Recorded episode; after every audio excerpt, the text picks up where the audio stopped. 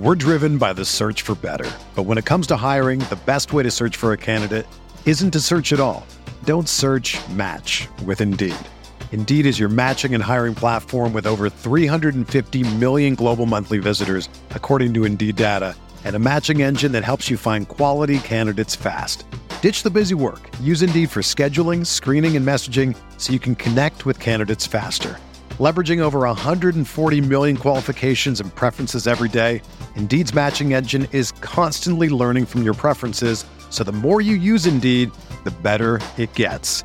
Join more than 3.5 million businesses worldwide that use Indeed to hire great talent fast. And listeners of this show will get a $75 sponsored job credit to get your jobs more visibility at Indeed.com slash BlueWire. Just go to Indeed.com slash BlueWire right now and support our show by saying that you heard about Indeed on this podcast. That's Indeed.com slash BlueWire. Terms and conditions apply. Need to hire? You need Indeed. When you need mealtime inspiration, it's worth shopping Kroger, where you'll find over 30,000 mouthwatering choices that excite your inner foodie. And no matter what tasty choice you make, you'll enjoy our everyday low prices, plus extra ways to save, like digital coupons worth over $600 each week. You can also save up to $1 off per gallon at the pump with fuel points. More savings and more inspiring flavors make shopping Kroger worth it every time. Kroger, fresh for everyone. Fuel restrictions apply.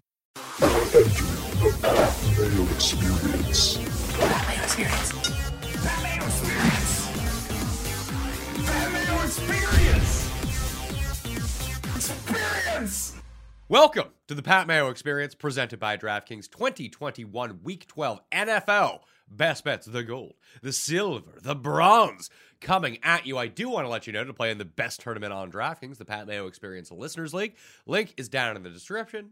Free max, $15 to play, rake free. So go do that. Sub to the newsletter, sub to Mayo Media Network, and smash the like button for the episode. Additionally, if you want to get into a draw to win one of three prizes for $100 cash, all you need to do is go on to Apple Podcasts, rate and review the Pat Mayo Experience audio podcast. Five stars, something nice, and Twitter handle or email or some way that I can contact you, and you will be good to go on that. We'll be announcing the winners next week. Rob Pizzola had a bad Thanksgiving with his Dallas Cowboys coming up on the short end. And Cam Stewart had too good of a Thanksgiving. He is out sick today, so playing the part of Cam Stewart with the picks that Cam has sent us. So Cam's picks are still locked in. Is Jeff Feinberg? What's going on? what up? I this is probably a bit of a letdown for most since Cam is the best, but here I am, and I would say I got some of my breaks in this industry having to pitch in for Cam or fill in for Cam, or I'm going to need you a little on the mic today, Geoff from Cam. So here I am, baby. Let's go. Rob, producing that show back in the day, like, uh, what was it like? If Cam had to bring in Jeff to do some of this stuff, what's that like as the producer? So what what Jeff is saying right now is not an exaggeration. This happened literally 10 minutes before every single show where Cam would start to come down with some sort of illness, say that he didn't feel well, and that someone else is going to have to jump on the mic for him. And we'd have to be like, Cam, you're the host. Like, it's okay. Like, we'll, we'll help you through it in the talk back. He's like, no, Geoff, Hainzer, you know, you guys are going to really have to get on the mic today. I'm not feeling so good. But this is, I'm not exaggerating every single day of the week that this happened. The one time I actually mentioned it to Cam before the show was the angriest he ever got at me in his entire life like 10 minutes before the show, he's like, Pizzola, Pizzola. I'm like, I, I know, Cam, you don't feel well today. He's like, What did you say to me? What did you say? And he just stormed over to my desk and completely lost. The, the only time Cam really ever lost it on me. But um, yeah, that was, it was a shit show. That's the best way to put it, Pat. On a daily basis, it was an absolute shit show. Was this a product, Jeff, of you having to go get him all that Chinese food all the time before the show? No, well, we I think put in a rule where he can no longer eat Manchu Wok, which is essentially like Canadian Panda Express for for context, because he would just it would just knock him out. It would just knock him out. And understand, like we don't go on the air till four, so you get hungry, he wants to eat a full lunch, and you don't think it's going to knock you out, but you eat that, and as you get closer to four o'clock, like you just it just hits you and you, you just become so fatigued, I guess. Missiles of Pepsi. Um, so yeah, even like double like Whopper Wednesdays were more encouraging than than the than the like boxes full of Chinese food. Well, it was a good Thanksgiving betting for me, and I know that you guys were hard on the Bills. Uh, unfortunately, Pizzola, I had uh, going against your Dallas Cowboys really turned out well for me. And in what has to be some of the freest money that has ever been given out was that Jimmy Graham over under prop at seven and a half yards. Did the books not realize that he was playing in this game? I, I don't quite understand how that happened, but are you worried about the Cowboys yet, Pizzola? I'm not. I mean, listen, uh, let's call it out for what it is. They played a bad game yesterday, but still got pretty hosed by the officiating. Like that was a brutal game to watch, even as a neutral fan, even though it went to overtime and it was close. All the pass interference penalties, especially the one in overtime. Like I understand if you don't look back at the ball, but like if you don't make contact with a defender, I don't know how you get called for defensive pass interference. I'm not worried. I mean, this like every team is kind of going to have a stretch over the course of the season where they're they look like they're in rough shape. If they go to New Orleans next week and end up losing on Thursday to potentially Trevor Siemian again, then I'll be a little bit worried. But as it stands now, I still think that they have a top five offense in the league. The defense, while it can be hit or miss, still generates some turnovers, pretty good on underneath stuff. So uh, I'm not going to concern myself too much with it right now, but uh, next week will be very telling, I think. And no favors for the AFC West. Like, come on, man. They go the one Chargers. And, they go one and three against the AFC West. They when if I come out on the short end of it, they will have probably played a, a pivotal role. They've lost two home games as touchdown or more favorites to the AFC West. I don't know what it is. I like the, we did the show a few weeks ago where I had Denver as one of my plays. I think it was like my first silver pick win of the entire year in week nine or whatever. It was horrible run for silver picks. But yeah, I mean, it, it's like Dallas got way out ahead of the division very quickly. I don't want to say that motivation is a factor or non factor, but who knows? Uh, they rested Prescott for a week in which they actually ended up winning, uh, but he was rusty coming back off of the bye as well. it's just a w- very weird team to gauge right now. But I think ultimately, like if we're talking about NFL teams in terms of stocks, like this would probably be your buy low point on Dallas going forwards. I don't think it really gets much worse than this. I hope I like I hope it doesn't get much worse than this, but like that's how I just feel about the team right now. Well, taking a look back at last week, it was a kind of the struggle bus for the three of us on this show. I was one and two. Finally lost another gold pick, so it drops me to nine and two on that. But uh, fortunately, Rob, you continue your good gold picks with Washington plus three. Cam, Cincinnati minus one. That came through. Cam, silver pick. Houston plus 10. That came through. Mm-hmm. So he was still two and one for the week. So we were right around 500. And it ends a really nice run for us for like three weeks in a row on this show. So we now with Jeff here, but still giving out Cam's picks. I think we need to get back on track. What do you think? I think so. I mean, we got like hosed by some injury news last week as well. I think the Saints injury report turned out to be a lot worse than we anticipated when we were talking on Friday. And then uh, I think my bronze pick was Baltimore minus four, and it obviously was. like Lamar Jackson had the worst cold in the history of hmm. of the world or something. Like how do how do you pra- like not practice Wednesday Thursday? You come back to practice Friday like full practice, good to go. Shows I don't know. I, he had like some sort of weird he's had some weird illnesses this year. I don't know what's going on with that guy. Immune system not that strong, I would say, but uh, hopefully we don't get a, a situation like that this week. I think he'd have been like that kid in elementary school. I'd been so jealous of. Like he'd get so sick, it'd be stay home all the time from school. I mean, you know, COVID's its own thing, but this guy, yeah, I don't know. And like he's not injury prone, but he's got like a weak tummy. I think that he just had what I mean. I could barely talk or breathe last week on this show. I just think he had what I had, Pizzola. You think you think like he just toughed it out like you did on Friday practice, and then he's just like, no, I can't, I can't do this. Well, I don't know because like throughout the course of the week, like some days I would feel fine, and then when I woke up on Friday morning to record with you guys, I was like death and like couldn't do hmm. anything for two days, and then I got better all of a sudden. So I think that's where he was at it's very possible. Like the, I, I really strongly feel like the Ravens were the right side last week. That's the only reason I bring it up. They still won the game against Chicago by three points, even though they Um, you know, and we had them as four point favorite. I have to feel like Lamar Jackson would have made some sort of difference over uh, who started, like McSorley. I don't even remember who It was who, it was the Huntley.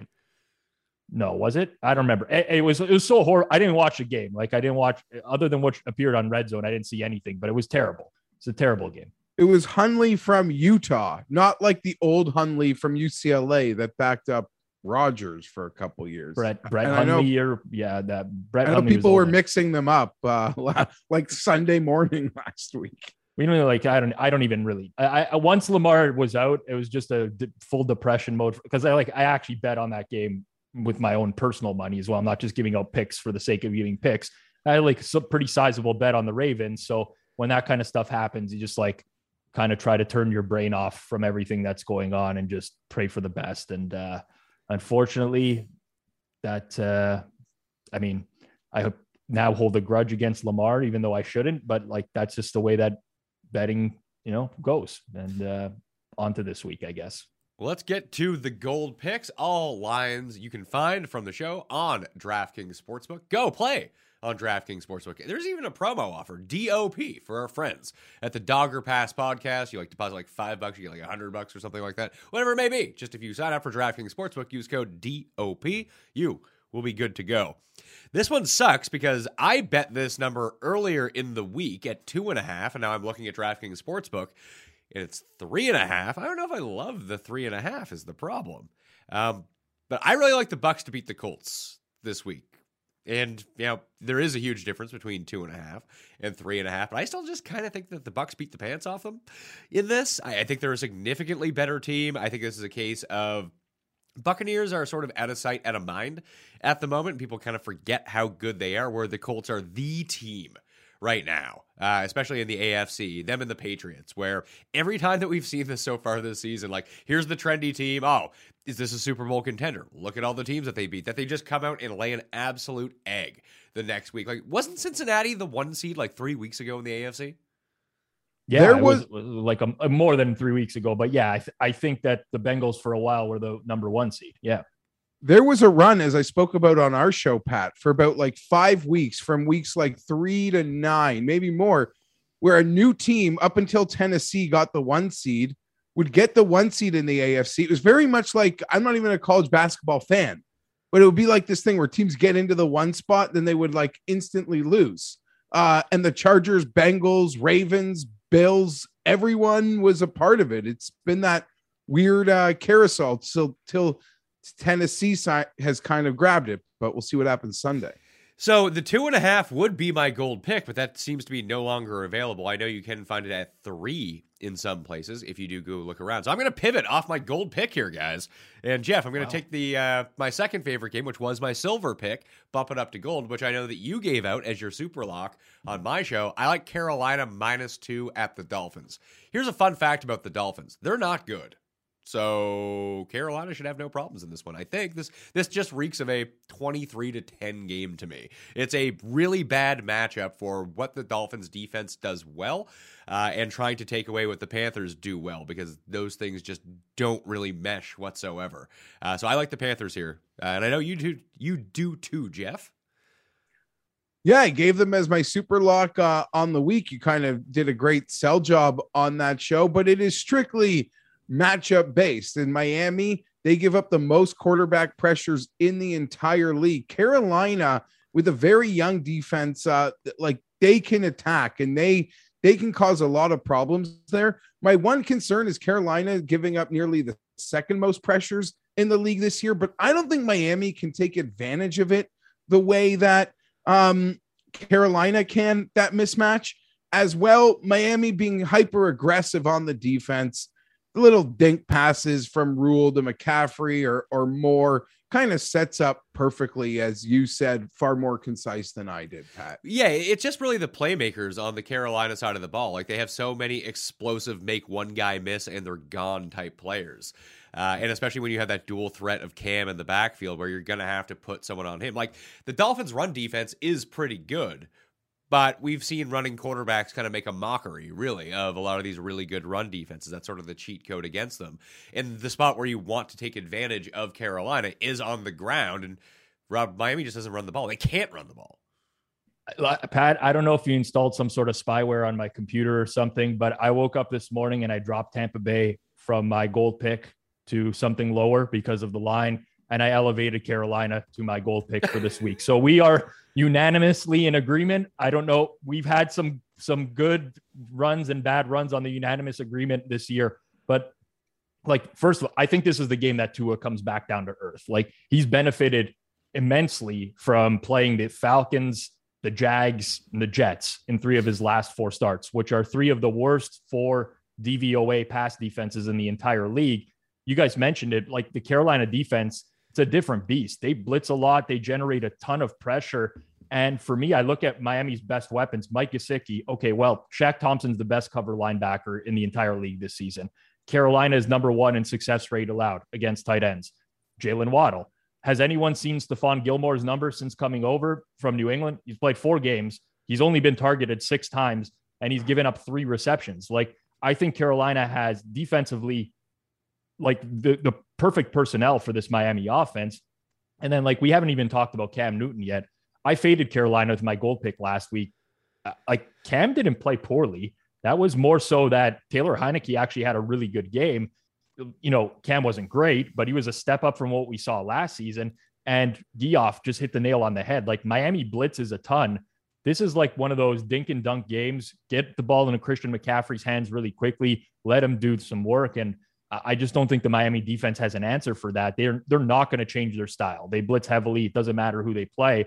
And this is a great team to drop the ball off to the running back whenever they're pressured. So uh, I love the matchup advantage for Carolina on both sides of the ball. I think this game should be Carolina minus three. And when you're getting minus two, that's very good value on a Friday in the NFL. So I like the Panthers. Why is it only minus two? Who is betting on the Dolphins here?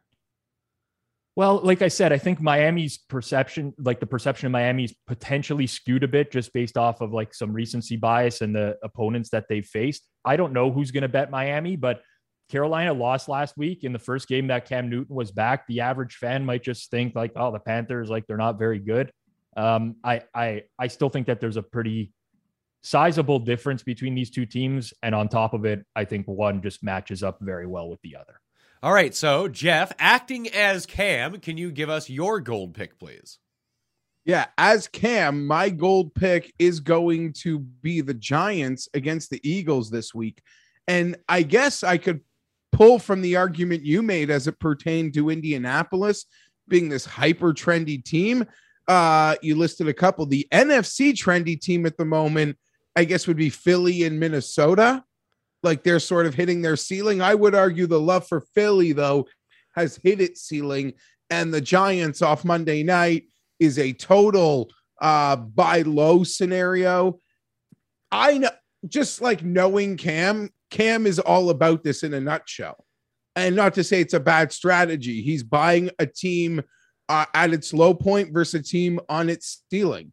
And I believe he got a big point or half point on the advance line here. Well, what did the Eagles prove? They beat, as Rob pointed out, like a really short-handed Saints team. And we're sort of seeing the Saints hit a wall in many ways with injuries and in in other respects. And Jason Garrett's gone. Maybe that's just new life for the Giants, who I'm crazy. Maybe I'm one of the crazy people that likes the playmakers in New York. Should be a really fun game. Retiring Strahan's number. Cammy's taken the three and a half. Also, the Giants, they've played played really well against, they've really struggled against like better teams, full on better coaching staff, teams where they're really outmanned, out talent wise. But when you sort of match them up in a team in their talent scope, they've competed all season long. So Cammy's on the Giants plus three and a half. Uh, I would like to have you do a giant sound effect, please. Roar! Like he, he uses roar for everything. It doesn't matter. Yeah, roar! what- I like. I was thinking lion. Like, uh, like No, he's- gonna roar. he roars for everything. It doesn't matter what. Fi fo fum. That's pretty good. Cam would never do that, but that's really good. It, like Cam, Cam does bird sounds and roars. That's Horse- what he does. Horse sounds. Well, he does the horse sounds. I forgot. He does the horse sounds as well. You know, actually, you know what? He may, maybe that would have been out of the Cam playbook. I just he hasn't picked the Giants this year, so we we don't know. We ne- haven't gotten to see it. But maybe that's something that he will adopt. It was a pretty good one. Like the the Giants are straight up bad. Uh, I actually made this pick on the spread pick show. I don't think it's going to get a cent of my real money, but the way that you kind of described it is what I assume Cam sees. It's kind of what I saw in it too. Like I have no idea if Philly is good or not. Um, when you look at things like DVOA or Pro Football Focus, like they they do pass. They're inside the top ten overall as a team, and getting the offensive line completely healthy again has really coincided with their rise up. I do worry about. It's really the hook in this game. These division games, Rob, just I feel like we see them all the time. And I, I don't want to quote Cust as having made a good point here, but the upgrade from Freddie Kitchens from Jason Garrett. People forget that Freddie Kitchens was actually like a good coordinator the year that he was a good coordinator. He was just a terrible head coach. Maybe he can figure something out with his offense. Yeah, the the three games that were on my short list have already been selected this week, or at least talked about. The Giants were going to be one of my plays. So, uh, I mean, if we want to just move to silver picks, the Giants are my silver pick this week. Okay. And like, this isn't going to be the most compelling case on top of what Geoff has said on behalf of Cam here. But like, I don't think this line should be three and a half. I, I mean, here's the thing about the Giants. Jeff hit home on it, but like, when they take a big step up in class, they get killed. Like it's happened against the Bucks, happened to the Cowboys, happened to the Rams where they got smoked. But when they play opponents that are more in their punching weight, they beat the Raiders, they beat the Panthers, they beat the Saints. They lost a very close game to the Chiefs, lost a very close game to Washington. Like I don't think that they're a dreadful team and they looked horrible against the Bucks last week, but you have to remember that the Bucks blitz at a very high rate, the second highest rate in the NFL. And Daniel Jones, when he gets blitzed, it's like deer in the headlights. He doesn't really know what to do. Philadelphia doesn't blitz. They haven't changed this over the course of the entire season. They are the third lowest blitzing team in the entire league. They like to play coverage. That's what they do because their secondary is not great and they don't want to get that secondary exposed. You got Darius Slay banged up. We don't know if he's going to play, but I just kind of feel like, aside from the number not being there, there's like an element of gut feeling here for me that Jason Garrett is gone and he's just so bad at play calling and coordinating this offense that I feel like the Giants just come out with a much more effective game plan. Like if you look at New York on paper offensively, even though they've suffered through like a ton of injuries this year, they should not have an offense that's this bad. And I do think Kitchens is a big upgrade. I think on a short week or, or yeah, on a short week, he calls a better game overall, but I, I can't get to this number. I think it's like a recency bias on the Eagles where they're just become like the talk of the NFC, like, like Jeff mentioned. And uh, I'm not buying it. I think this is the game, a game that the Giants win outright. Personally, I will take the three and a half points. Oh, so Jeff Cam Silver pick is Cincinnati minus four against the Pittsburgh Steelers, which you can get right now for a minus 110 at DraftKings Sportsbook. I feel like you're actually on the other side of this game, so I'm curious to hear this. Yeah, I didn't really love either side. It's just I took the road dog, or I took the dog getting more than three and a half in both AFC North games for our show earlier this week. Thinking I, I think I'll come out level in that. I don't have a strong real money opinion on either of them.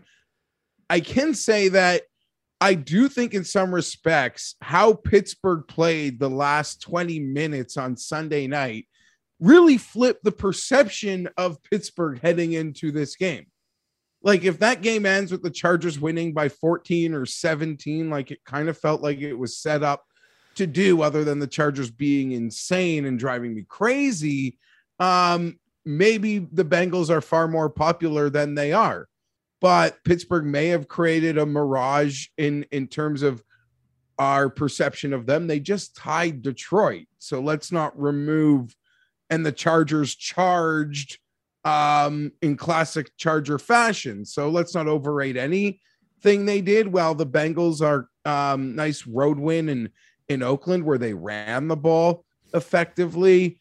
Uh, big AFC North game. The Bengals get to seven and four. This is a huge game for the Bengals playoff probabilities, I assume, as well. And the Raiders give up, um, sorry, the Steelers give up big chunk plays to running backs. We saw it with Ekeler. Mixon probably do the exact same thing, friends.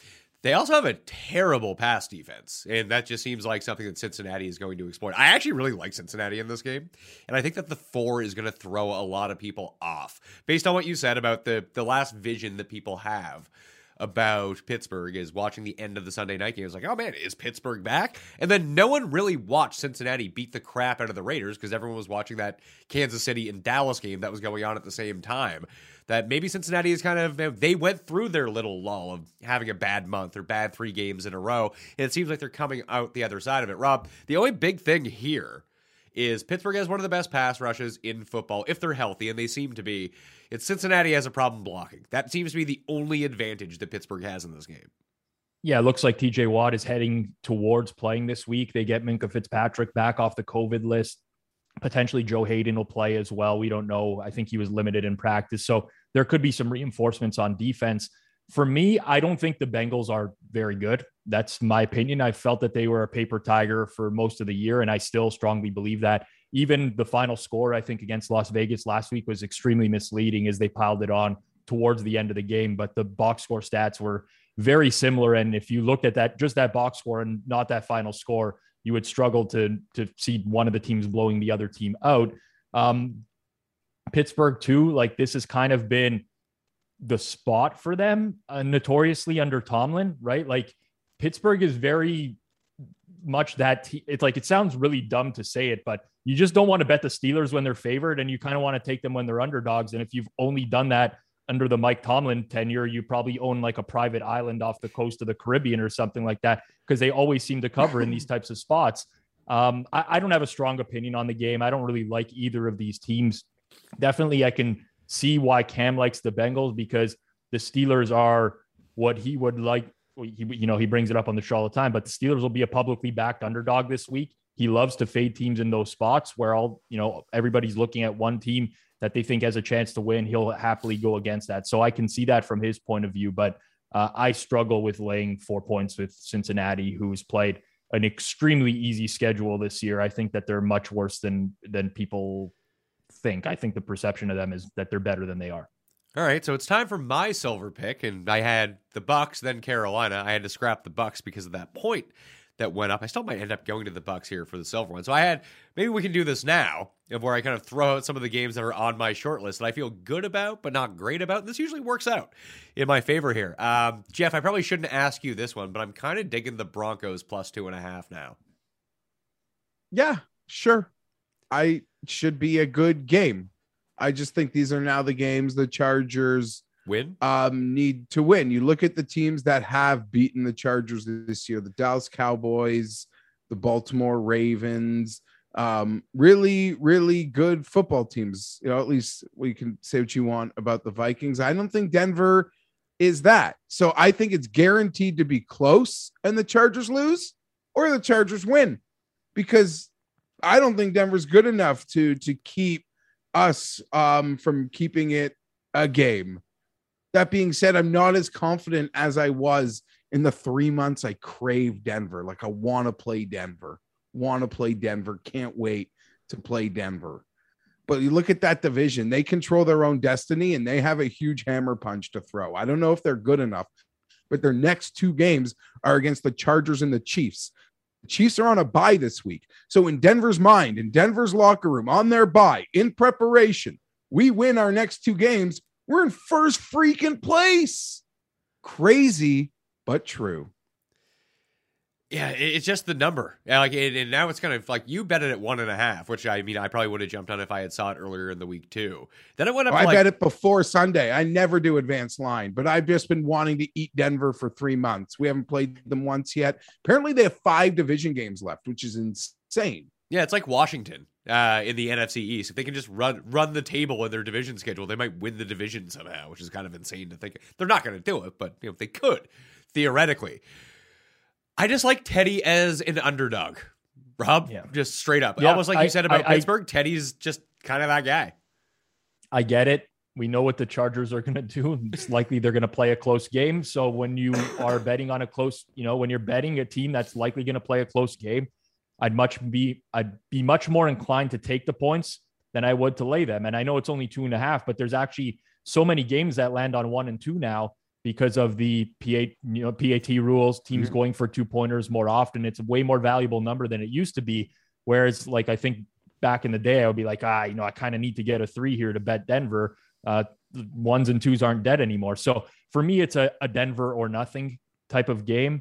Uh, I, I don't really know what we're going to get here. I think these are like two very high variance teams where uh, I, I have little confidence in selecting a side here. But um, yeah, I mean, just based off of the track record of the Chargers, I'd say it would be Broncos or pass. What is the spread if the Chargers, like in what we're saying, Pittsburgh was miraged maybe in a public perception? Yep. What would the spread be had the Chargers not charged in typical fashion um, through the finish?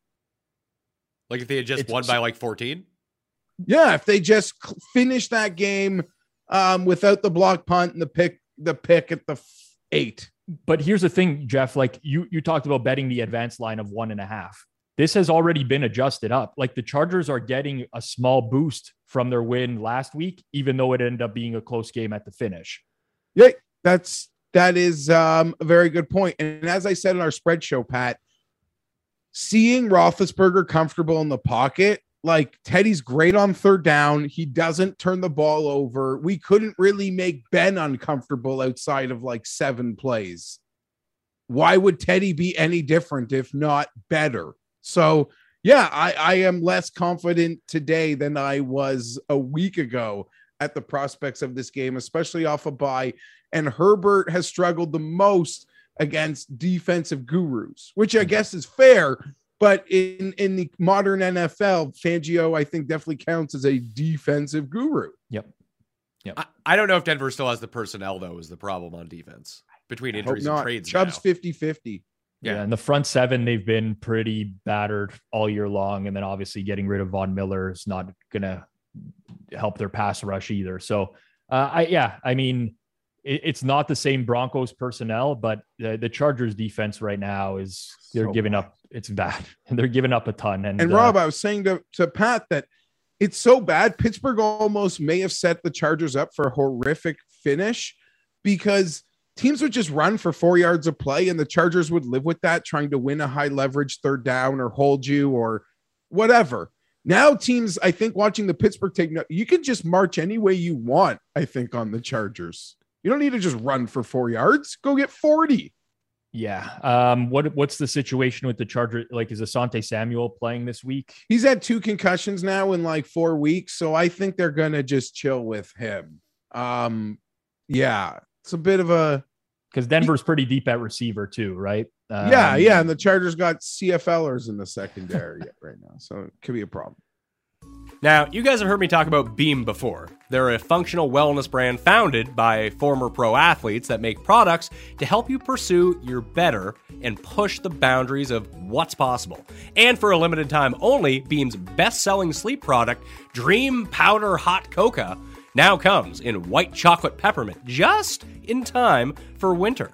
It's triple lab tested and contains the ultimate sleep promoting ingredients nano CBD, reishi, magnesium, L-theanine, and melatonin, and no added sugar or artificial sweeteners. Drink a cup of white chocolate peppermint dream right before bedtime for the best sleep you'll ever had. I had not been sleeping well, so I was like, hey, Beam, send me some of this stuff so I can test it out before I talk about it. Great sleeps ever since. Really helped me out when I was super sick, too. Just allowed me the recovery time and rest I needed to get back to doing the shows and reading these ads, all for you. People absolutely love Dream. In the reviews, Matt G, this is from the Matt G, he said, tastes great, gets me ready for feeling and falling asleep, allows me to have a great night's sleep so that I will recover better. Great stuff. And if I happen to forget to drink it, I can definitely tell the difference. So that's pretty awesome. I actually just super enjoy Beam because if I'm drinking the night before, I take like the hangover one and I just feel great in the morning. Uh, no lingering side effects of the alcohol that I've consumed, which is really what I need at my advanced age. White chocolate peppermint dream only lasts for a limited time, so get it while it's hot Great news! If you subscribe now, you can take advantage of Beam's best sale of the year for Black Friday and Cyber Monday. You'll get 40% off the first three months of Peppermint Dream subscription, plus a free mug and frother, or 20% off a one time purchase. Again, this is Beam's biggest offer of the year, and just like this new flavor, it won't last long. Head to beamorganics.com slash mayo. That's B-E-A-M organics.com slash mayo for 40% off the first three months of a Peppermint Dream subscription, plus a free mug and frother, or 20% off a one-time purchase, pause, or cancel at any time. Even though you're far from ordinary, the truth is that ED is really common. In fact, 52% of guys age 40 to 70 experience some form of erectile dysfunction. And the benefits of ED treatment can help you reconnect with your partner and, here's the good part, rediscover the joy of sex.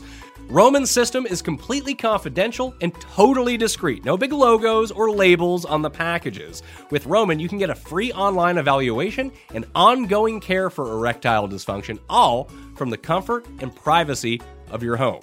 A U.S. licensed healthcare professional will work with you to find the best treatment plan. If medication is appropriate, it ships to you free with two day shipping. The whole process is straightforward, convenient, and discreet. Getting started? Also simple. Just go to getroman.com slash mayo and complete an online visit.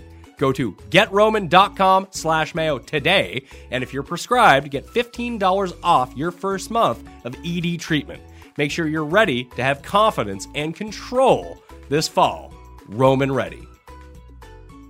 The best bet from this game. Sorry for Chargers Radio. No, no. Hey, well, listen, you can tune into Feinbolt on Mayo Media Network for a more in-depth. I believe look. I believe I was the first ever guest on Feinbolt, if I Yeah. recall correctly. Yeah, you might have been. Yeah, it's true. The best bet in this yeah. game is Melvin Gordon anytime touchdown, just to trigger ah, Jeff. It's true. It's true. It's true. But you know it's going to happen. You know it's going to happen. But he could also fumble at the goal line or maybe get carted off. You never know. He could, but he could also score a touchdown, which he will.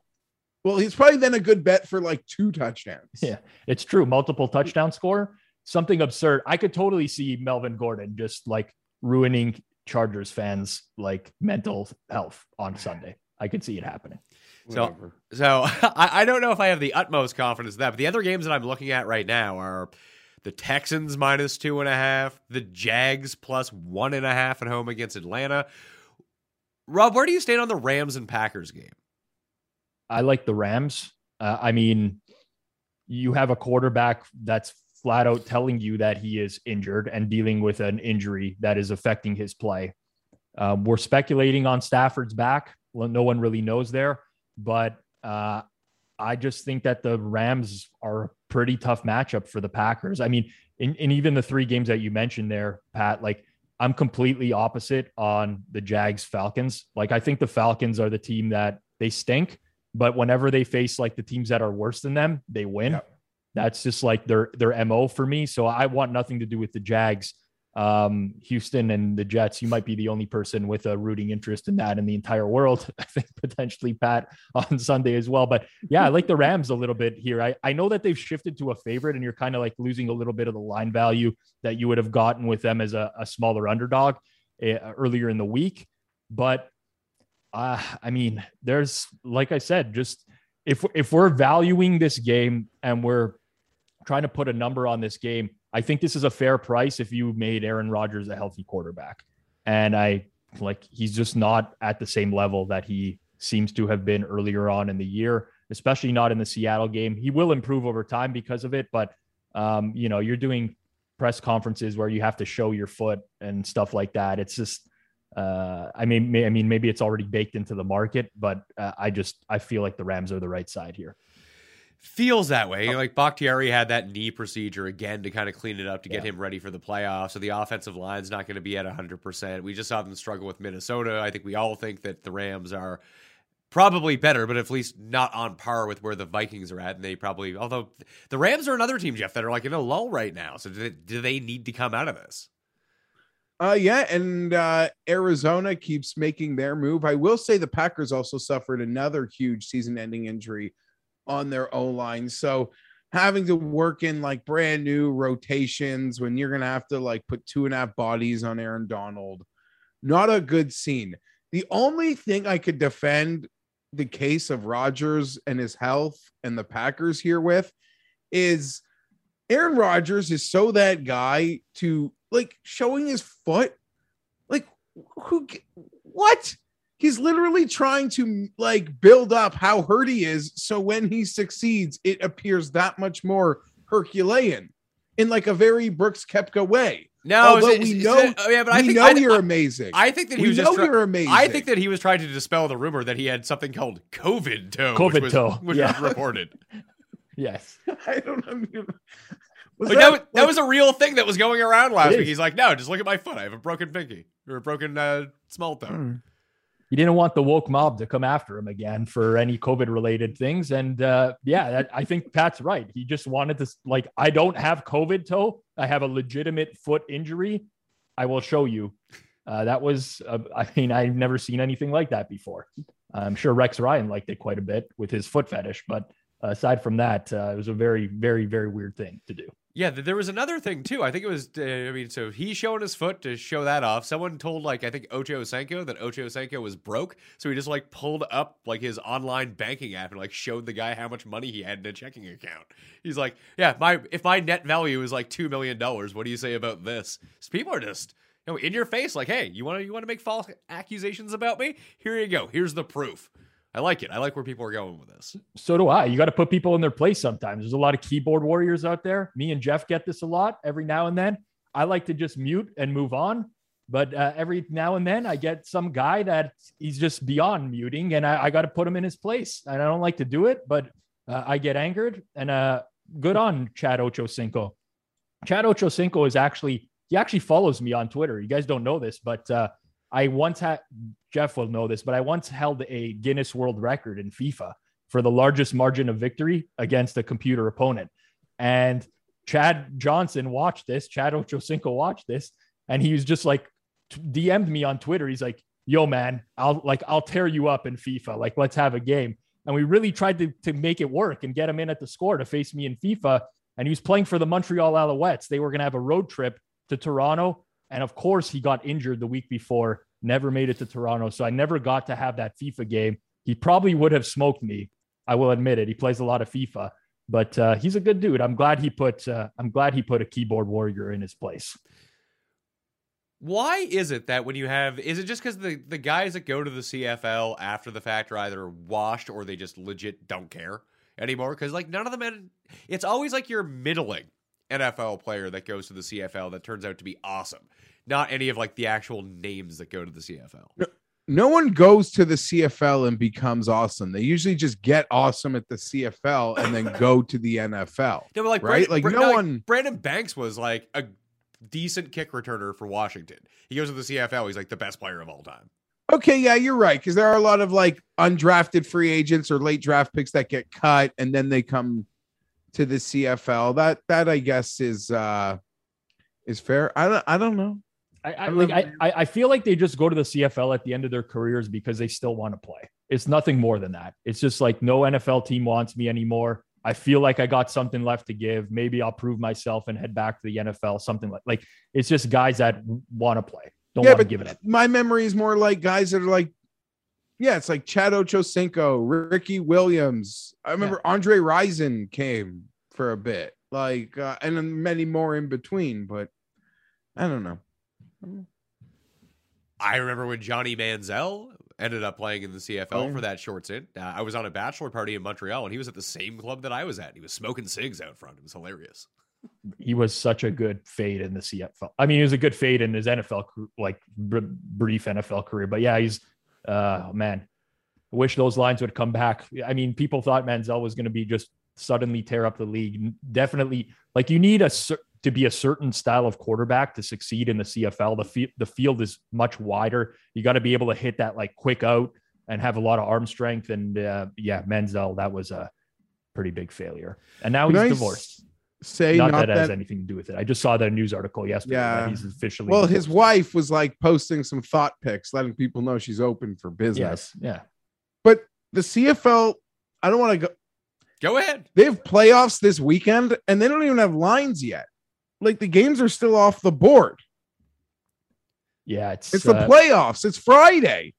yeah, I, I don't know what to say. Like this, this li- literally happened yesterday. My birthday falls on the Grey Cup this year, and my my friends are like, like, why don't we why don't we do like a Grey Cup birthday Oh, party no. for you? I'm like, guys, like, you, are we even friends anymore? Do you even know me? Like, I'm why would you surprised they're not offering to take you to Hamilton for the Grey Cup. like there's no chance first they would know that i would they definitely know i'd be miserable in like some cold weather environment watching two teams i don't care about but like i'm i'm gonna be watching the end of the the four o'clock nfl games like i, I don't really care about the Grey Cup anyways i think we've talked a lot about this No, no, no. I, I lived in Calgary for one year, and I I re- love it. And I remember when the, the like the week that the Grey Cup was on, it was a Sunday night football game. It was Steelers Ravens. I think it was like 2009 or something like that. And people were like, "Oh yeah, like we're going to like watch the Grey Cup." I was like, "Why are you gonna watch the Grey Cup? You have probably the best football game of the week on right now. Like you would seriously watch the CFL over the." I was so confused about the. I had to move from Calgary. It was just not my scene. the, the West Coasters love it. Uh, Je- Jeff and I, when we were working at Hardcore Sports Radio, we had a bunch of guys from the West who just come into town like repping their CFL gear, and they had to get out to watch the games. And I, I, I like, I get it. I guess we should we should feel like that in Toronto. It's just like the product for me isn't good enough for me to feel like that, so I I never will. But yeah, the the West Coast Canadians are just like they might as well just relocate all the East Coast teams to four more spots on the West, and they probably do a whole lot better as a league. Well, there are no East Coast teams. Um, Well, like so, I yeah, like I'm I'm talking Central. You mean Central, teams that are in the yes. middle of the country, which you call Eastern East. time zone. Eastern time zone Oh, yeah. is what it, that's.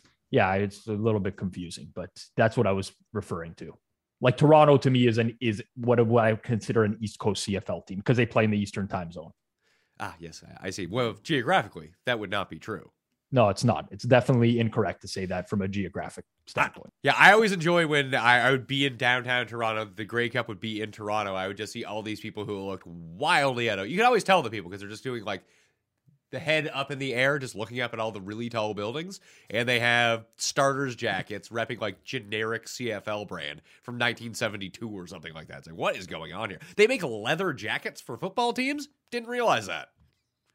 Jeff, I, I don't know if you rem- like you have any recollection of being at some random CFL party in Toronto with me. Like maybe it was at like a downtown hotel. I don't even know Yeah. what this was, No, but I'm just recalling all these CFL fans around me for a Grey Cup weekend, and I don't even remember what it was, but it's all coming back to me now. we it would what's weird is I don't know whether the schedule was off, but yeah, we were out.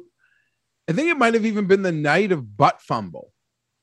It was a Thursday night Grey Cup week. I think we watched games with a lot of people from out of town with Cam and because Grey Cup weekend they hoard on the city and a bunch of like fans came in and then we went to some party and uh, I don't want to throw the guy under the bus here because I don't know, but is this where like Cohen would tell people? Oh, he was a CFL offensive telling lineman. people like he's a retired CFL trying to pick up women, or even say like, yeah, I like played for the Bills a few snaps, like, and he's just some like aged late thirties, like, yeah, uh, what a pathetic scene. But I remember the night, Rob. I remember the night. it's it's all coming back to me. I definitely recall the Big E, who gave himself the nickname the Big E, by the way, Eric Cohen, going around to some party trying to pick up chicks by telling them he was an, a retired CFL offensive lineman,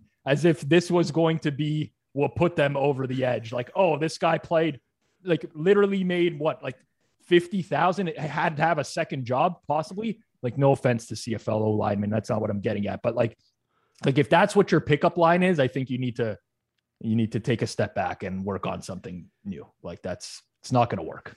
But okay, after going to the Super Bowl, and maybe it's because I mean I've been in the city three times when there's like this during Super Bowl week, uh, versus I've been in a Grey Cup city I think three times as well. The fans of the team in the Super Bowl come to the city. Like you know, when it was Patriots Eagles, even though it was freezing in Minnesota, you didn't see a whole lot of like Vikings fans around. There was a bunch of Patriots fans. There was a ton of Eagles fans. But when it was the No, great, that's the thing in the CFL. but like, but everyone, goes. would come for the great. Yes. I, I didn't Yeah, understand it's, it's it. just weird. It's a weird dynamic. It's It- everyone goes to the finals. Like it's this weird thing. But I guess like the league is so small and communal. i- yeah, everyone goes to the Grey Cup, and they do have like we were probably at some like shitty part. Well, no, there's like a lot of parties and events and like I think fun things that they do, but I don't know. And this year's is in a greaser town like Hamilton, so things will be getting greasy. Um, and I told Hustler if he comes into town, I'll come get greasy with him. But You're gonna go. You're gonna go. Will you be streaming the Chargers game from your phone while you're no, no, not Cup? to the Grey Cup. Like on um, like a party on like a Thursday or Friday or something. In I'm not Ha- going to the Grey Cup. you would go to Hamilton for a party though. Not a. Uh, it's it can not be that far. Not not a party, but I I told uh, just let me. Yeah, I would I would head out there. Ju- Just let me know that you're gonna be around, and I'll be like, yeah, I'm not gonna go. But uh, it was nice talking to you. you meet up at a Tim Hortons for a coffee or something in Hamilton. No, that's not my scene either. But um, yeah, I, I don't know. We could ended this conversation. Well, I- CFL is like weird Canada culture, but even yeah, I don't know. I- I People just- from big cities don't really like it. I, I, I, guess. I assume it's a lot like high school football culture in like certain parts of America where like that's the biggest game in town. That in specific parts of Canada, the CFL is just the biggest game in town, and like no one else quite get quite gets it. Yeah, they just like get it's cold out. They get see in in Western teams in like America are seen as like soft and like their fan bases don't care.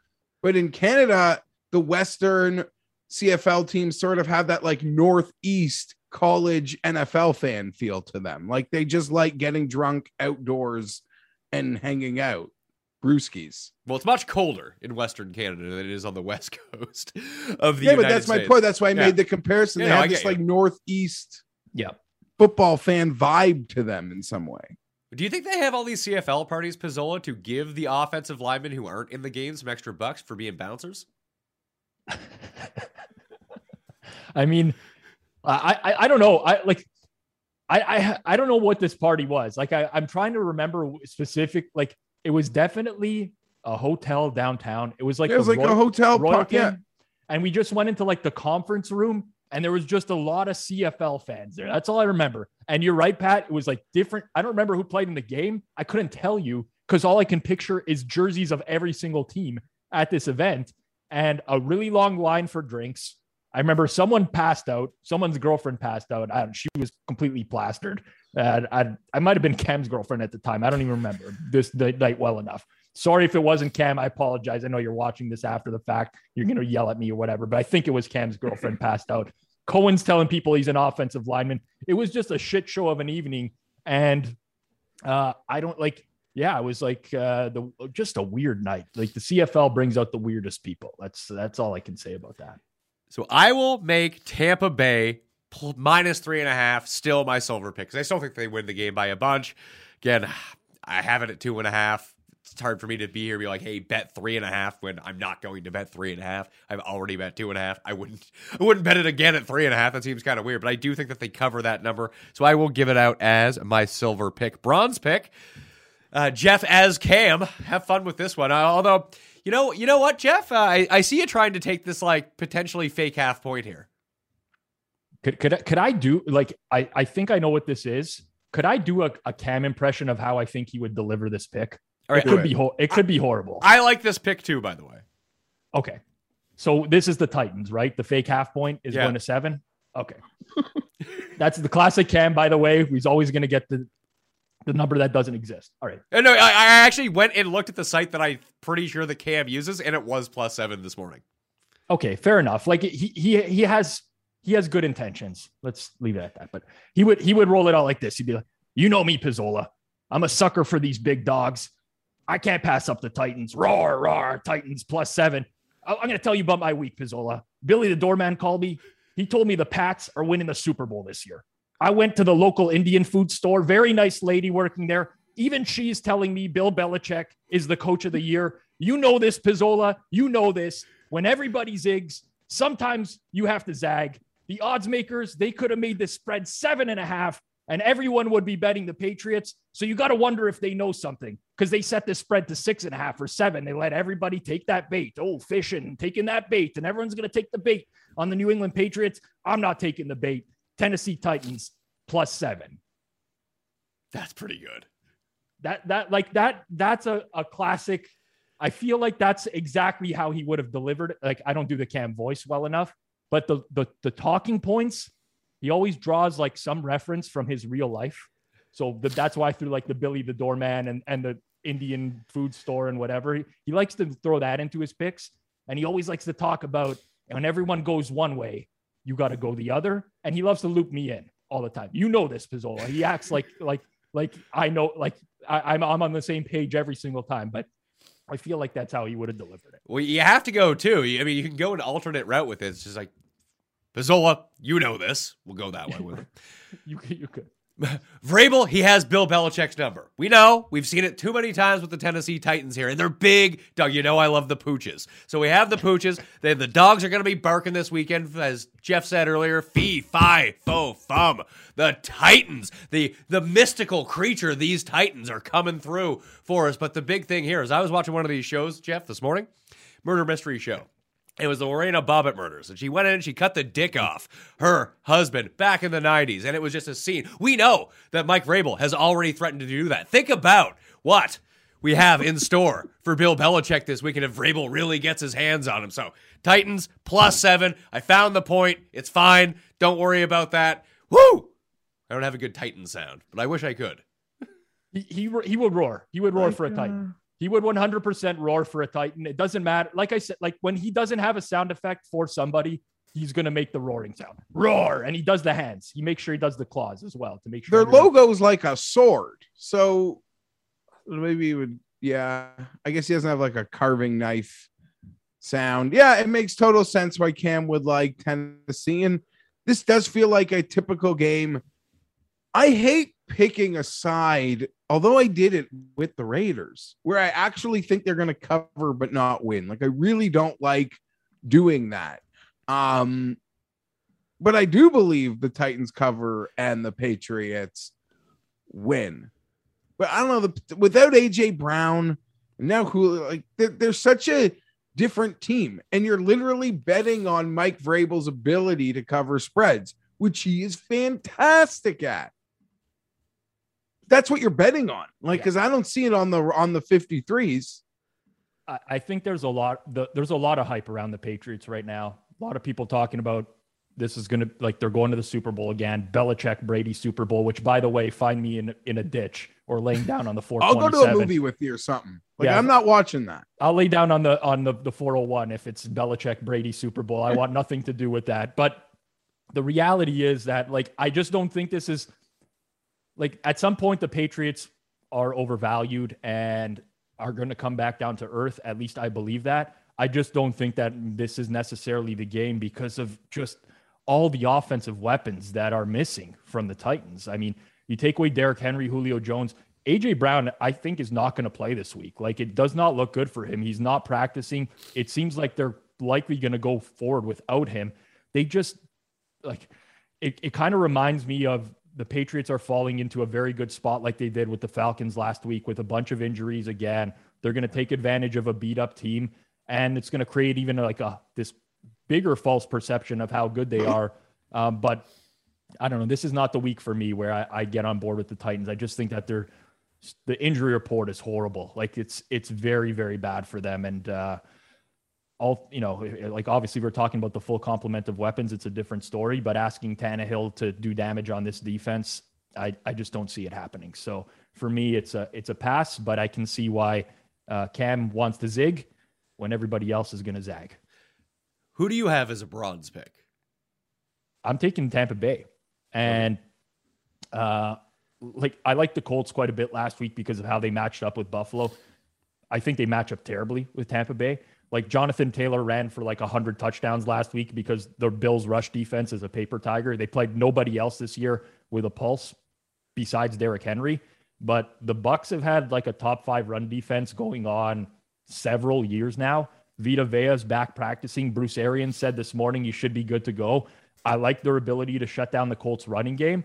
And then it's on Carson Wentz to throw on an improving secondary. They got Sean Murphy Bunting back last week. I've seen the Carson Wentz show play out many times before when he has to win the game for them. And like the only thing that mildly concerns me here is Tampa Bay's kind of been bad on the road this year, but it's not like they don't have a quarterback who knows how to win on the road, people. Like guy has had a pretty decent career away from home.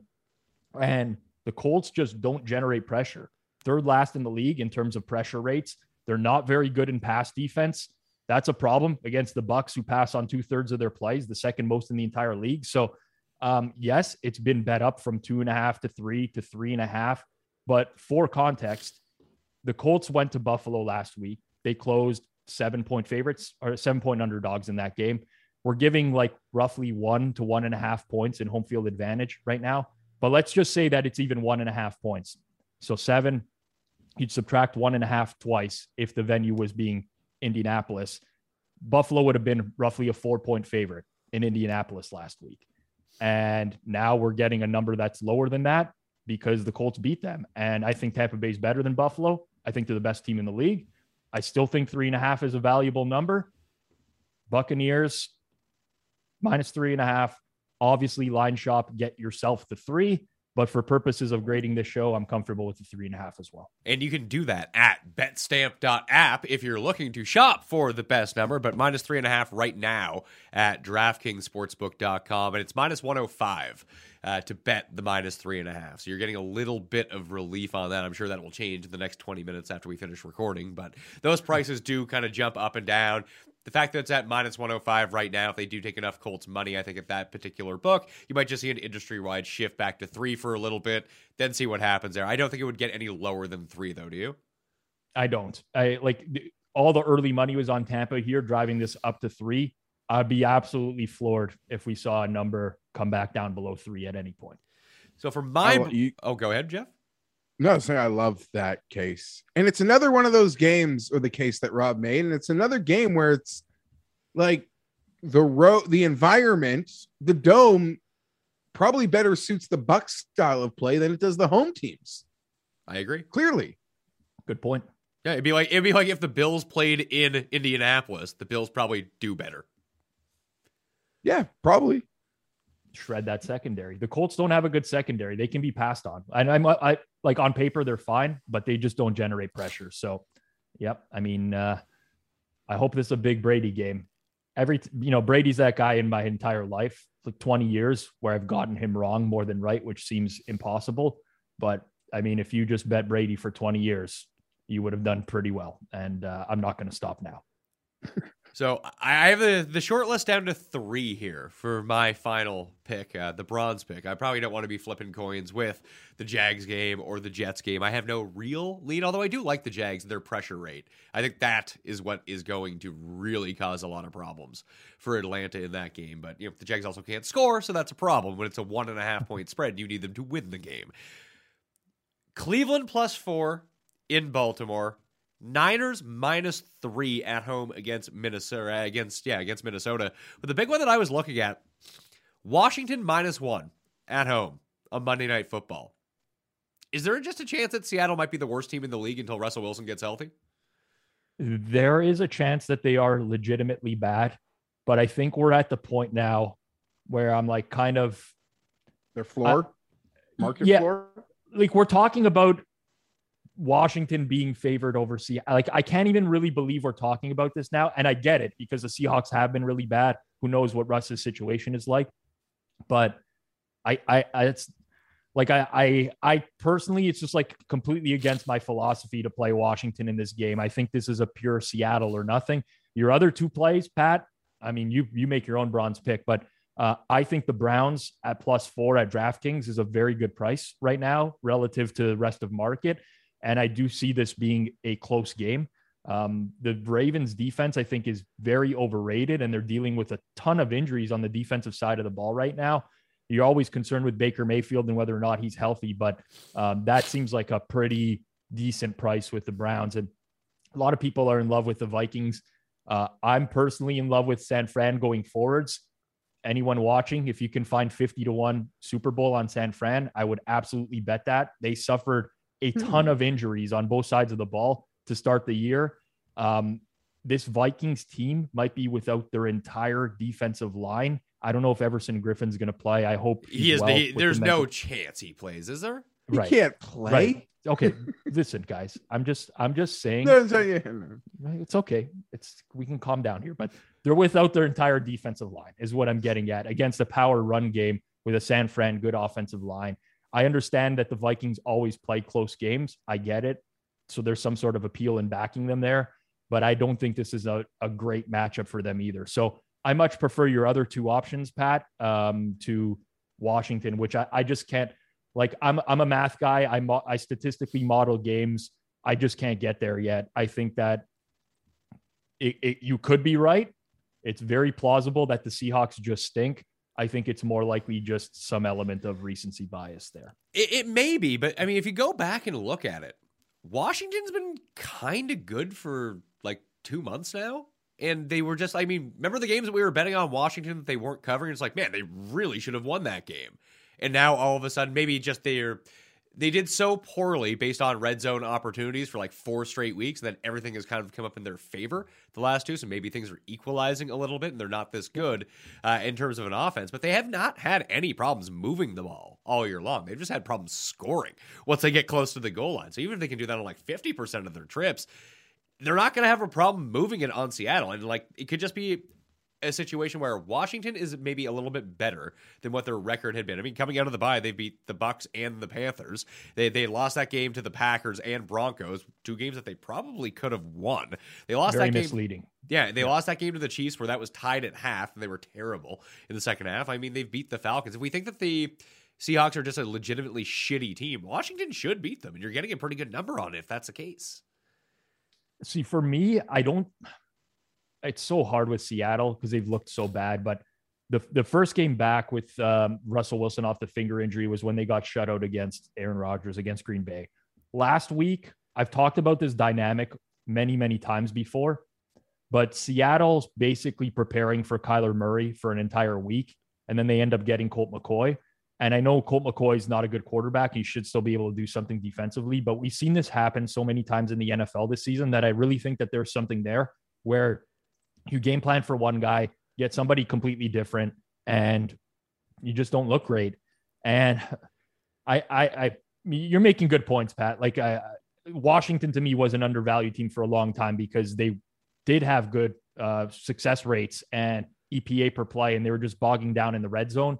But I get to a point where I have to draw the line and be like, I, I don't think Russell Wilson should be a, an underdog to Taylor Heinicke. And that's just kind of where I'm at there. Okay, let's say Geno Smith was the quarterback in this game and not Russell Wilson. What would be the spread? Um, we could probably draw on past games to look at it, but we're probably looking at something like based off the adjustment that was made earlier this year, something like Washington minus six. Are we certain that this version of Russell Wilson, who I'm pretty sure still has a broken throwing hand, is worse than, or better or worse than Geno Smith right now? Uh, w- We can never be certain about anything. I'd say I think it's highly probable. Okay. 95% sure that this Russell Wilson right now, with another week to recover, is better than Geno Smith. Yes. Jeff, do you have a lean in this one? It's so far away. Monday. Um, not really. I don't even remember what I picked on our show. And I think I joked, I don't even know if I'll be on the same side of it come come Monday. It's a pick 'em Monday nighter. I I would probably be leaning betting on the floor of Seattle, though, thinking this is the floor. But I see it from your end, Pat. Like there's a thought, and you're not the first person I've I've I've heard it from that that um it can get worse in Seattle potentially over the final month of of the season. Yeah. It definitely can. Like Pete, Pete Carroll went to the podium after last week's game and he walked away because he was so frustrated with the questions. Then he came back like five minutes later and he's like, I don't know what to do. I'm not used to this. Like we don't usually lose type of, and it, it, it could have gotten to the point where it's beyond recovery for Seattle. Like they're trying new th- they're trying to get back to the running game. That's not working. I get it. I just it, it it just goes against my principles as a better. I mean, maybe you're right, Pat. Maybe this is not the floor for Seattle. Maybe there's potential for it to get so much worse. But if I'm talking from a pure probability perspective, I'd say the, the probability of it getting much worse than this is is small. That's my my two cents. I, I mean, they haven't scored in two games, and that touchdown last week, I swear, was set up by the ball being an interception that took it to like inside the red zone. So they're they're totally out of sync. And I saw a thing that says Pete Carroll hasn't lost four straight games.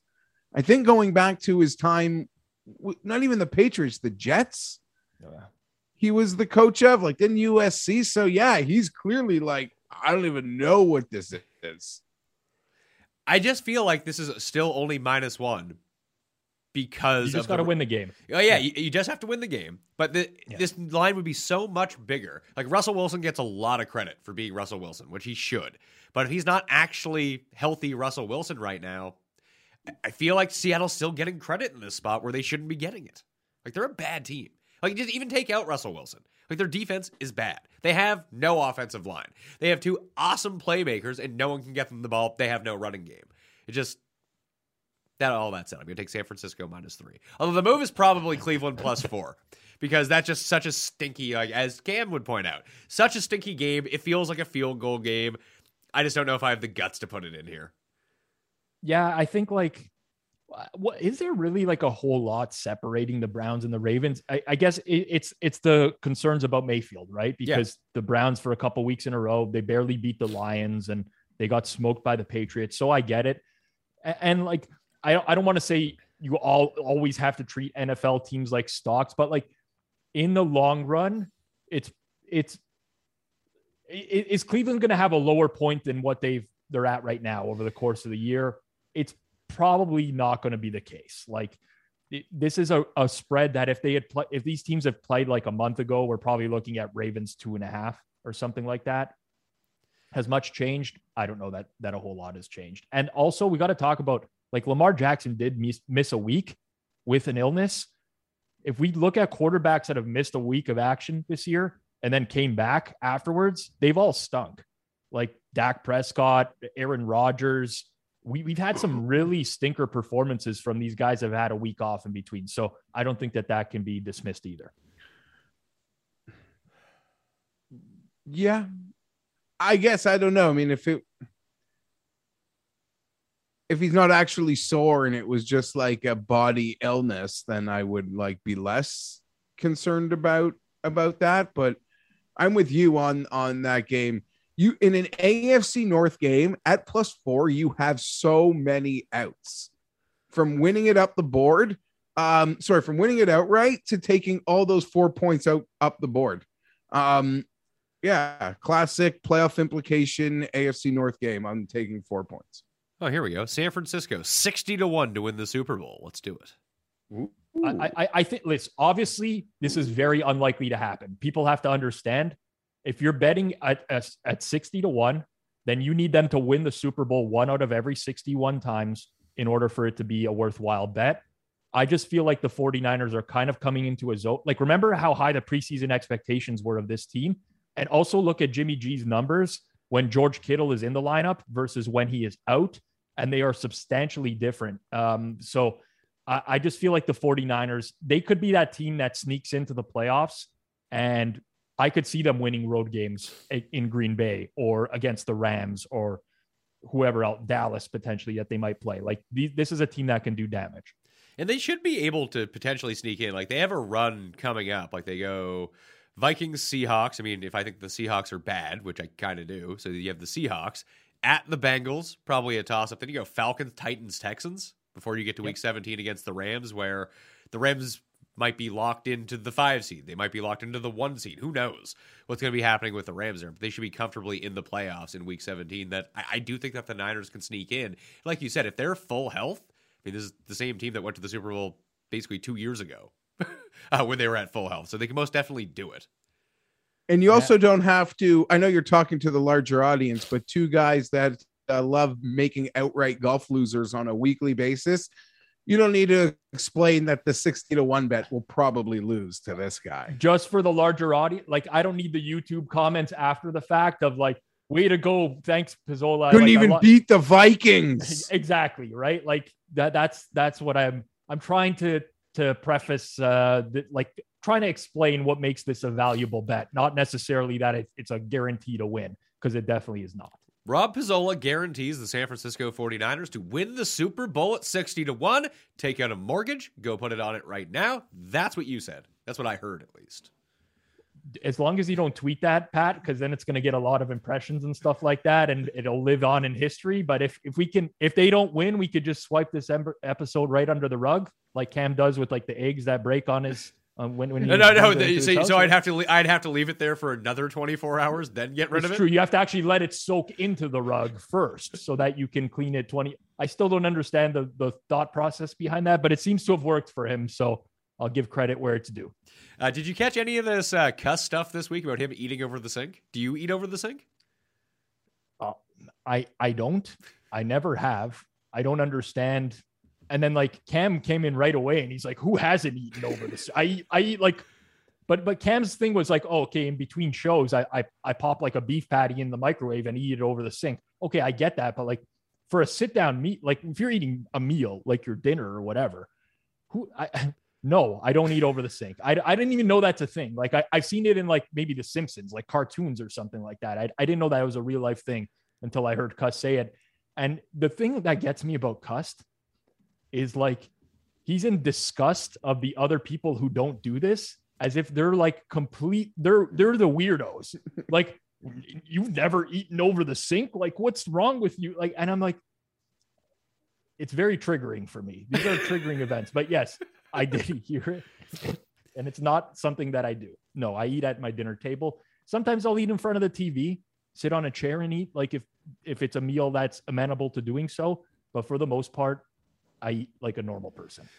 So, did you know that today, November 26th, 2021, I know that Jeff knows this, I don't know if the viewers know this, is the International Association of People Who Dine Over the Kitchen Sink. It's Sinky Day. Uh. This is a real thing, Pizzola, that we found. We entered this world after Cuss said this, and this is all real stuff. But the, but there's like nowadays there's a day of the year for everything, right?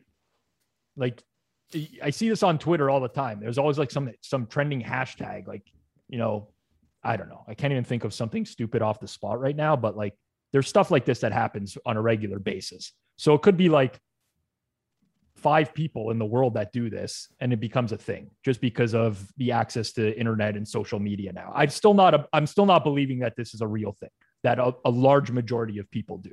I'm still of the belief most people inferred like meal as as like snacking or As something. any- as like, I've polished a, ba- a bag of chips over the sink. I've eaten a pastry like over the garbage like quickly, but Tim literally explained eating, and this is gross to begin with, but how he would eat like full on like hungry man meals over the sink.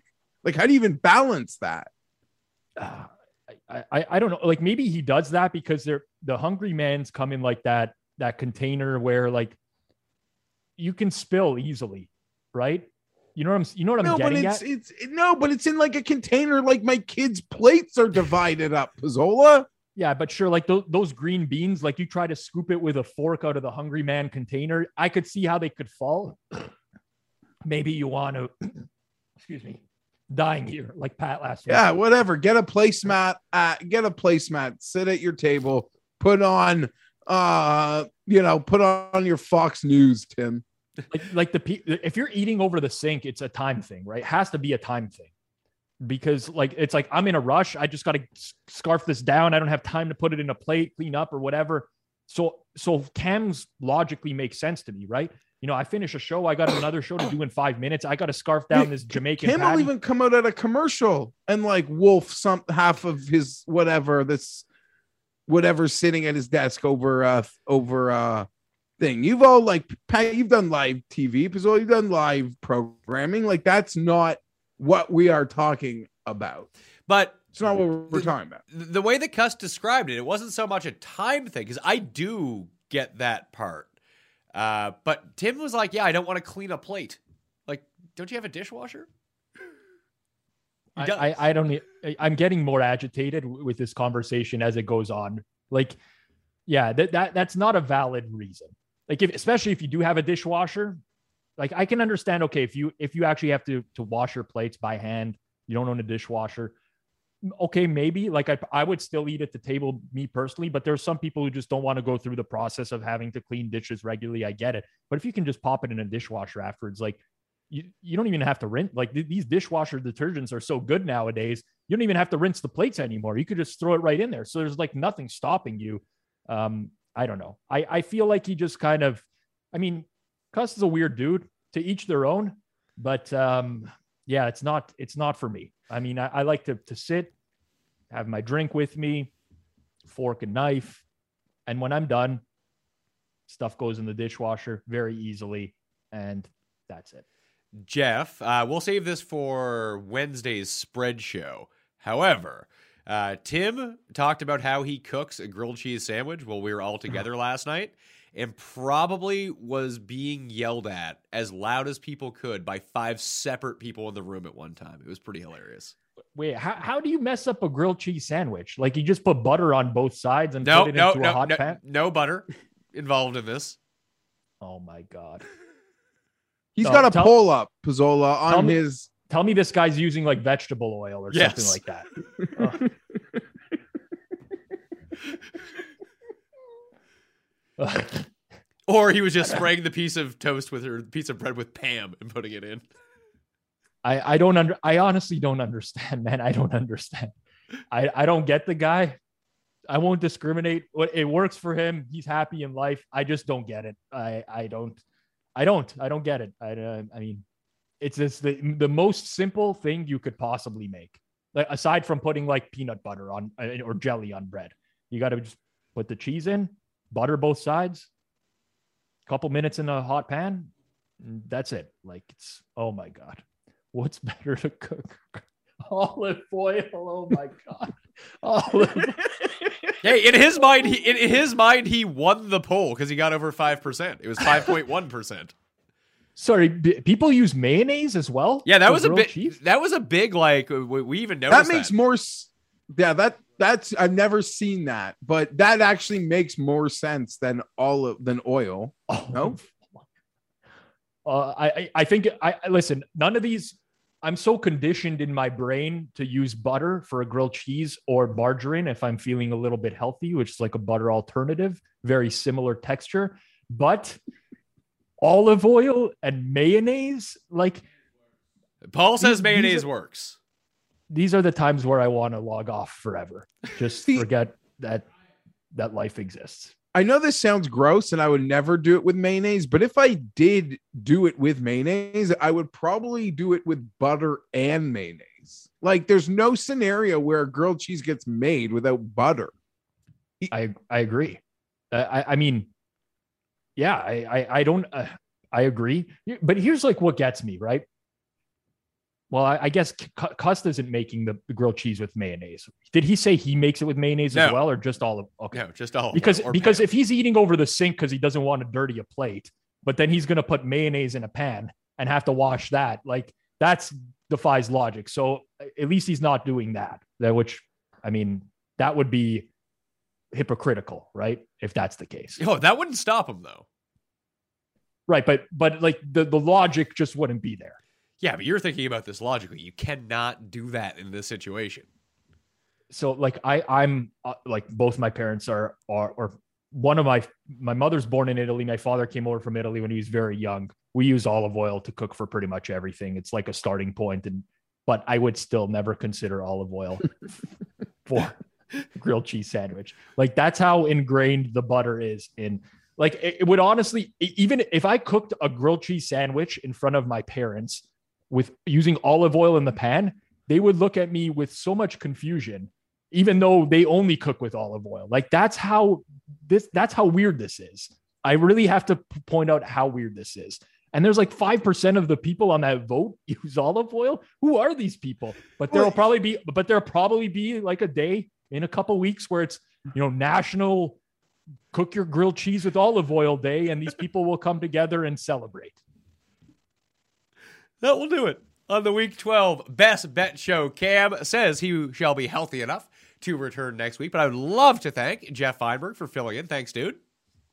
No problem. And I'll I gotta say this. I tuned into Cam late last night. He looked beaten down. I knew I was gonna be pinch hitting today. like I I could even show you a screen grab or two. I, I think He, he, was so weathered. He was on so late with Morency last night. It, it's a good thing he's not like I, I already listen. I'll, I'll I'll give you like my weekly preparation for Pat's show is I always come up with like two or three points that I know are going to trigger Cam, and I really try to fit those in at some point.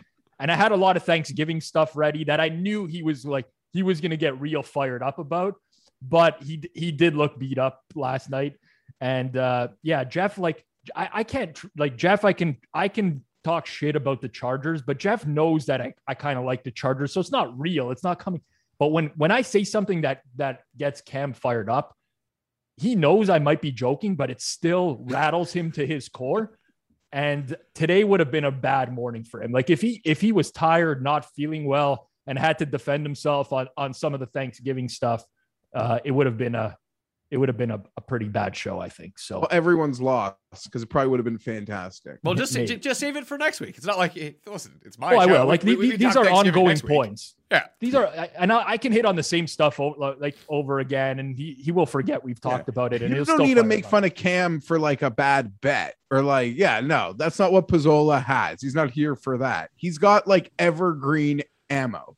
Yes like uh, listen I, I want to make the shows as entertaining as possible. The stuff the thing is most of the shows i don't even have to use anything that i've come up with beforehand because he says something so outlandish on air that like we kind of catch him in it and then he's forced to defend himself on the spot and he gets very rattled. Like like the episode where he was talking about how horses aren't animals like you can't prep for that right? Like if somebody says to you a horse isn't an animal you you, you got you got to you make sure you heard it correctly first, but then you got to go in on that. You can't just let them get away with it. But he tried to double down. He's like, no, it's, it's not an animal. What was it? Is it equine? It's an equine. It's not an animal. That was that was, that was an interesting one. I'll tell you that. Jeff, you got anything going on this weekend? Uh no, I don't. No odds checker, nothing like that. No, listen, there's no, yeah, there's no golf this week. So honestly, kind of a quiet week for me. And I don't know, hope everyone had had a great Thanksgiving. All right, Pizzola, are you doing your Sunday stream? I am doing my Sunday stream. You can check it out 11 a.m. Eastern time. Uh, follow me on Twitter at Rob Pizzola. It's posted there. And for anyone who wants to get better at sports betting, download BetStamp wherever you download your apps. Check it out, betstamp.app. There's actually a great feature now for those who use DraftKings already. We have a feature called BetLink. You place your bets at DraftKings, it actually automatically pulls your bets in from DraftKings into the BetStamp app to track them for you, gives you some advice on where you can improve, uh, where you're going wrong. So please check out BetStamp. I'm very confident it will make you a better better. All right, I'm Pat Mayo. That was the show. Rate, review, and subscribe to the Pat Mayo Experience audio podcast if you want to get into a draw for one of three $100 giveaways, which Jeff and I will be giving out on next Wednesday's show. Again, Apple Podcast, five star review, something you enjoy, Twitter handle or email address, and boom, you're in that draw. Playing the Listeners League as well on DraftKings. Link is down in the description. Thank you all for watching. I'll see you next time.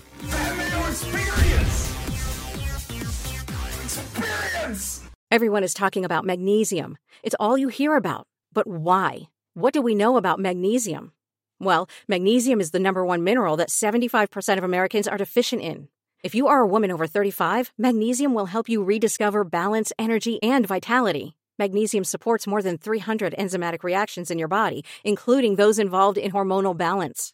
From functional medicine doctors to mental well being and female hormone experts, we all know that magnesium is the one mineral to improve all aspects of well being and health. But which one? Magnesium Breakthrough from Bioptimizers, the trusted choice recommended by leading experts with seven best absorbed forms of magnesium to ensure your body receives the support it needs for overall well being. Go to bioptimizers.com slash balance today and use code BALANCE10 for 10% off. Support your journey to wellness at B-I-O-P-T-I-M-I-Z-E-R-S dot com forward slash balance. Magnesium Breakthrough from Bioptimizers, your foundation to optimal health and vitality.